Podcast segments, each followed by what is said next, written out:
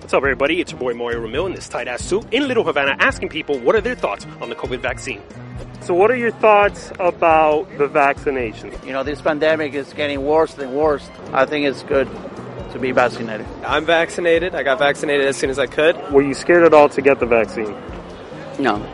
I'm thinking that it's just the pharmaceuticals are trying to get people to be able to take the vaccine just to make money off of it. I'm getting the vaccine, but I just kind of want to let it play You out. don't have the vaccine. I don't. Let's wrap this.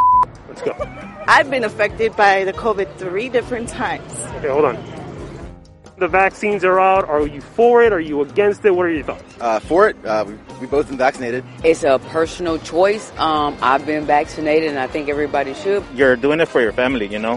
What if your stepdad sucks? Well, you know, It's not a scam. This is a real disease. People that say things like YOLO, should we be wasting vaccines on them too? I don't think it's a waste. I think everybody deserves the opportunity to have it. And we're just guinea pigs. I think it's a big front. It's What's the language? While the U.S. government oscillated between Operation Warp Speed and Operation Rap Speed, the American public waited with N95 bated breath as scientists turned out not one, but three COVID vaccines. The vaccines were then promptly and efficiently rolled out throughout the country. We reached herd immunity within months, and by the spring of 2021, we were back to bar crawling and bear hugging and, okay, the last part's not true, but a girl can dream. According to the CDC, COVID vaccination rates are slowing down, but we're still nowhere near herd immunity. Vaccination sites have gone from not having enough supply to not having enough demand. In Florida, some so desperate to get vaccinated, they're dressing up like grannies, according to health officials. Today at Delaware's Dover Speedway, this slow crawl of cars is a race to vaccinate. This slower rate of vaccinations is once again more prevalent in communities of color, i.e. the ones hit hardest by the pandemic.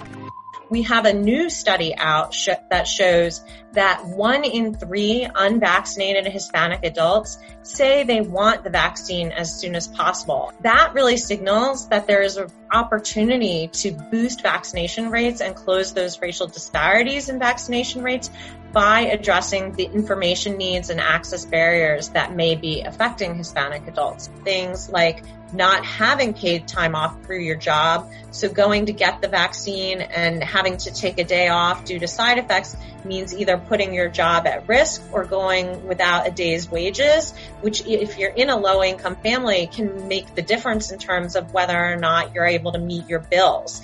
So it's no longer a question of eligibility, but there are still potential access barriers. There has been a, an uptick in the share of people vaccinated who are people of color, particularly Hispanic people, which suggests we might be starting to turn a corner to begin to address these disparities, but there's still a lot of work to be done to close those gaps.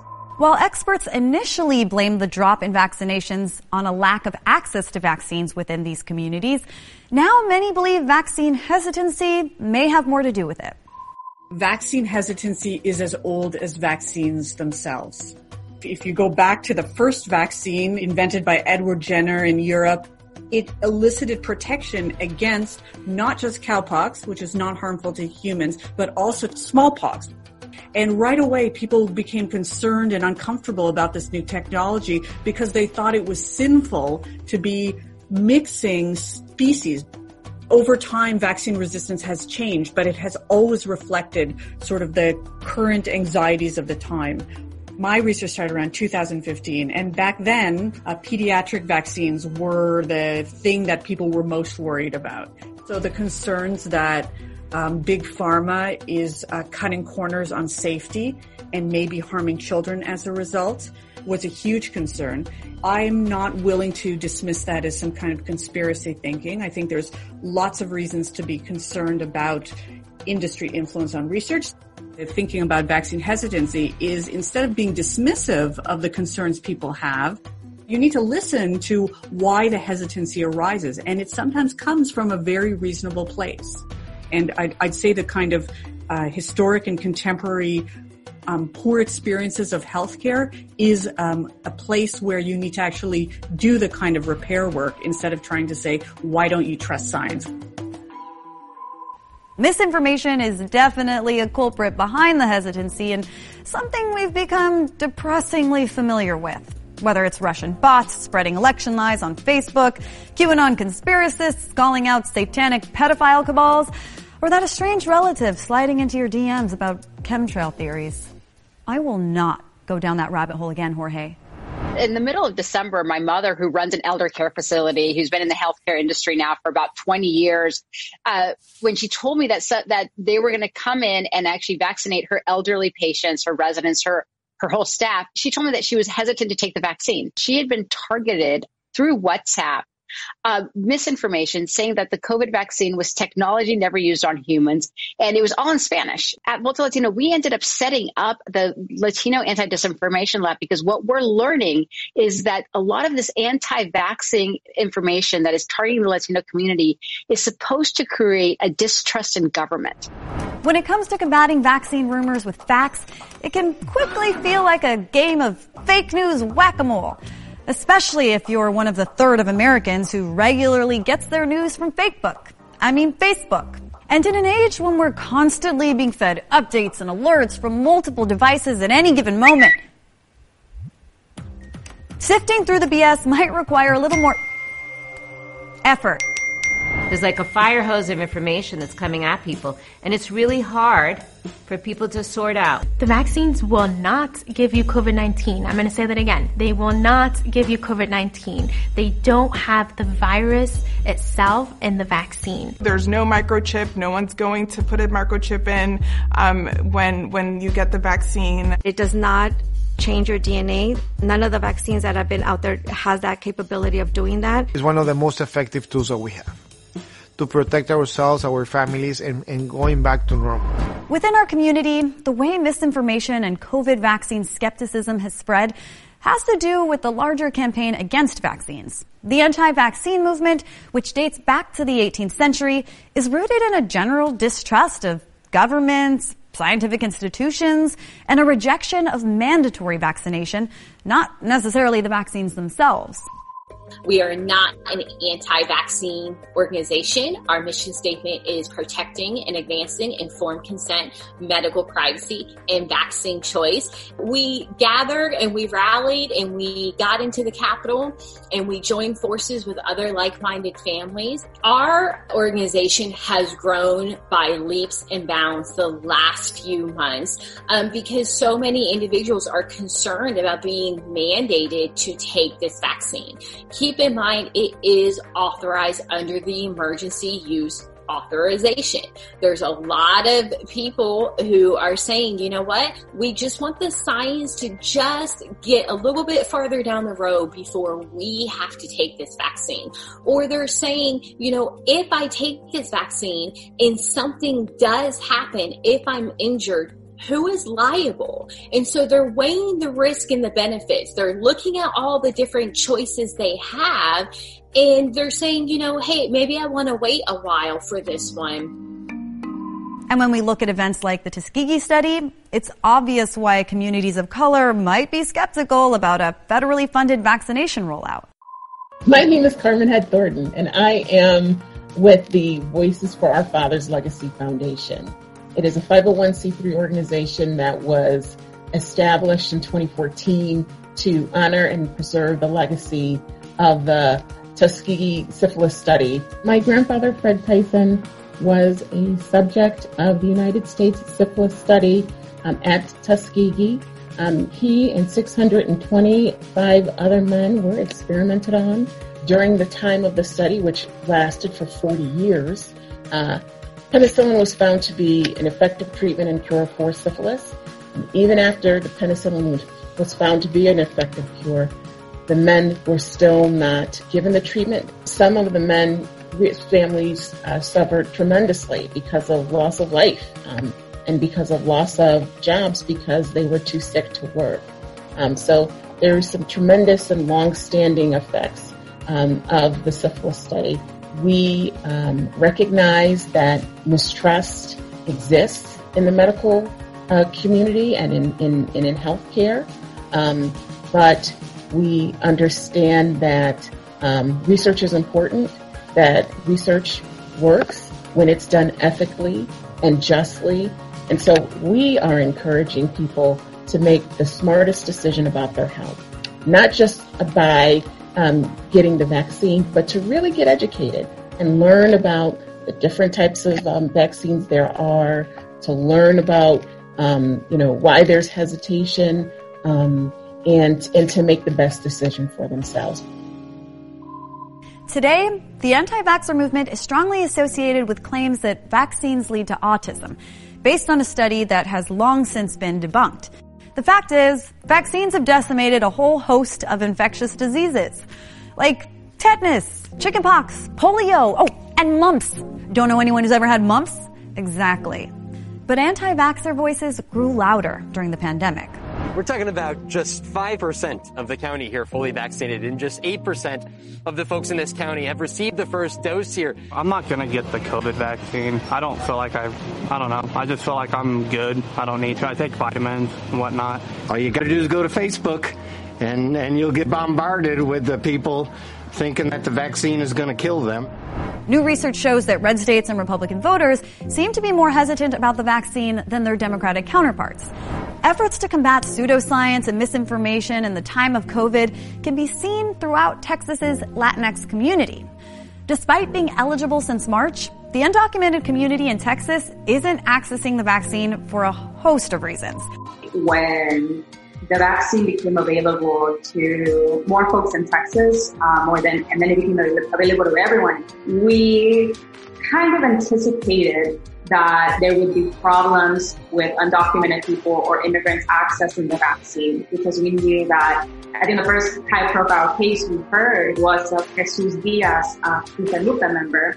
He went to UTRGV to get vaccinated. And he waited in line for four hours. And when he got to the front of the lines, a vaccine, a staff member told him he needed to have a U.S. ID and that the vaccine was only for American citizens. But unfortunately, that wasn't the only case we heard. We heard of folks at an HEB here, it's a supermarket, staff members who perhaps didn't have a bad intention, but because they were misinformed, uh, they turned people away. And for Latinx communities, we're already being targeted by disinformation or misinformation online in Facebook, and WhatsApp. And then you go home and you hear that your, your spouse, your dad, your neighbor was rejected because they're undocumented. What the law says is, and this is directly from the Department of Homeland Security's website, is that every person, regardless of immigration status, should receive the vaccine as soon as they become eligible. It's not enough to just post that statement because the only people who are going to read that statement are people like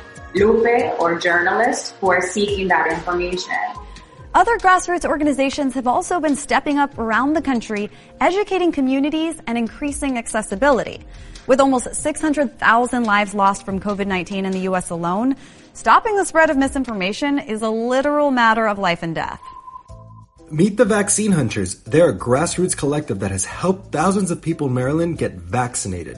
The Vaccine Hunters are a group of eight high school teachers. We're all friends. We came together when um, vaccine appointments opened up for not only teachers but for seniors because we saw how difficult it was for teachers.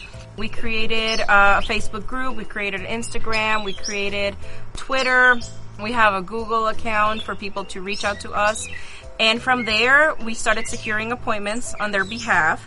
At this point, we have done over 15,000 easily. They also go by Las Cazavacunas in Spanish, helping the Latinx community get access to vaccines. Our community has gotten so hard hit. We have a high number of deaths. And then they're the ones that are m- most exposed due to their jobs. Um, and they're the ones that are least able to access vaccines. When they see Las Cazavacunas, they're like, they speak our language. They even have some unconventional methods to get people vaccinated. At the end of this clinic, we had a certain number of vaccines and Dr. Peralta and the vaccine hunters decided to go to the local Home Depot and then we found a pupusa truck. Dr. Peralta vaccinated the people eating in front of the pupusa truck and then the workers saw how easy it was and they just stuck their arm out their window. They got the vaccine and we will come back to them in four weeks to get their second dose. If the people aren't going to the clinic, then the clinic needs to go to the people. And now that children as young as 12 are eligible for the vaccine, their work continues. Like as humans, it, it is our, our, our duty to, you know, to help others and help those in need. As for social media misinformation super spreaders, Facebook, who owns WhatsApp and Instagram, claims to be running one of the largest online vaccine information campaigns in multiple languages, including Spanish, removing content on their platforms that violate their vaccine misinformation policies. It's about time Zuck and the rest of the Facebook team invest as much time combating disinformation as they do censoring nipples. Well, one of the things we wanted to look at was we know the social media platforms allow bad actors to put content, so um, anti vaxxers to put content on their platforms. But we wanted to know are there algorithms uh, in any way giving it a boost as well? And we discovered that that's exactly what was happening. We studied Instagram's algorithm and we found that if people were following wellness influencers or, or health accounts, which are sort of from the fringes, they would be fed actively recommendations to go and follow anti-vax accounts. Worse still, if they were following anti-vaxxers, they were being told to look at anti-Semitism, white supremacy, QAnon, and vice versa. They say that they are, they've changed their rules, they've banned anti-vax content, and they are going to take tough action against people who spread misinformation. So we are, we went to check, are they taking action against misinformation when they see it? So we reported secretly a thousand bits of misinformation using their own platforms to the social media companies. We then went back and audited how many of those bits of misinformation had action taken against them. Fewer than one in 20. It's an appalling record of taking action. The second way of analyzing it is looking at what they do to the biggest producers of misinformation. And yes, it is true that since the Disinformation Dozen came out, they have taken action against some of the key anti-vaxxers. We're really proud of that. But they haven't taken comprehensive action. While it might be a convenient narrative to assume anyone who hasn't gotten vaccinated is either completely against it or a victim of social media hysteria, the reality might be more mundane, like lacking up to date credible information or just not making the time. But a lack of certainty during the pandemic has left many vulnerable to misinformation or to relying on sources that confirm our own biases or provide a sense of control during a highly chaotic time, which is both understandable and deeply troubling. I think information literacy is the single tool that we just can't get enough of. We've gone from just a few folks being in control of the information that we all receive, whether it's on television or radio, to everybody being able to put whatever thought they have into the web and people automatically assume because someone didn't get a vaccine that they're an anti-vaxxer. I consider these groups of folks to be people who, yes, um, haven't really made a decision, right? But they are open to being swayed, right? And some of this is a little bit of a wait and see mentality. And a lot of that scientific and medical mistrust is for good reason, right? We look at very popular stories like Henrietta Lacks and the forced sterilization of, of women.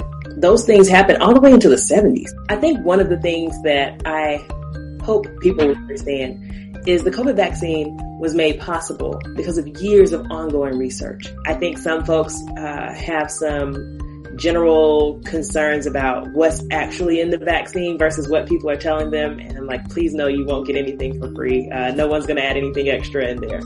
I think one of the best things you can do for yourself is really ask, A, what's this source of information? Um, is it a source I can trust? Is it a source that I should trust? Can I verify it anywhere else? The thing about conspiracy theories or pseudoscience is that advocates don't need to convince people they're right. They just need to convince people that no one is. So do your research. Be judicious about the information you get on social media and prioritize your health. So we can all get back to complaining about never-ending despedidos at family functions or double dipping in the guacamole or standing uncomfortably close to strangers at a Bad Bunny concert assuming you're part of the elite satanic cabal of people who could afford tickets. Too soon? I'm Gabriela Fresquez for Radar 2021.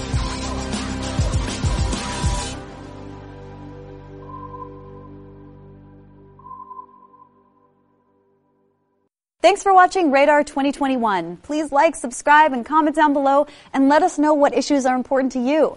Because let's be honest, there are a lot of issues to choose from. so, so many.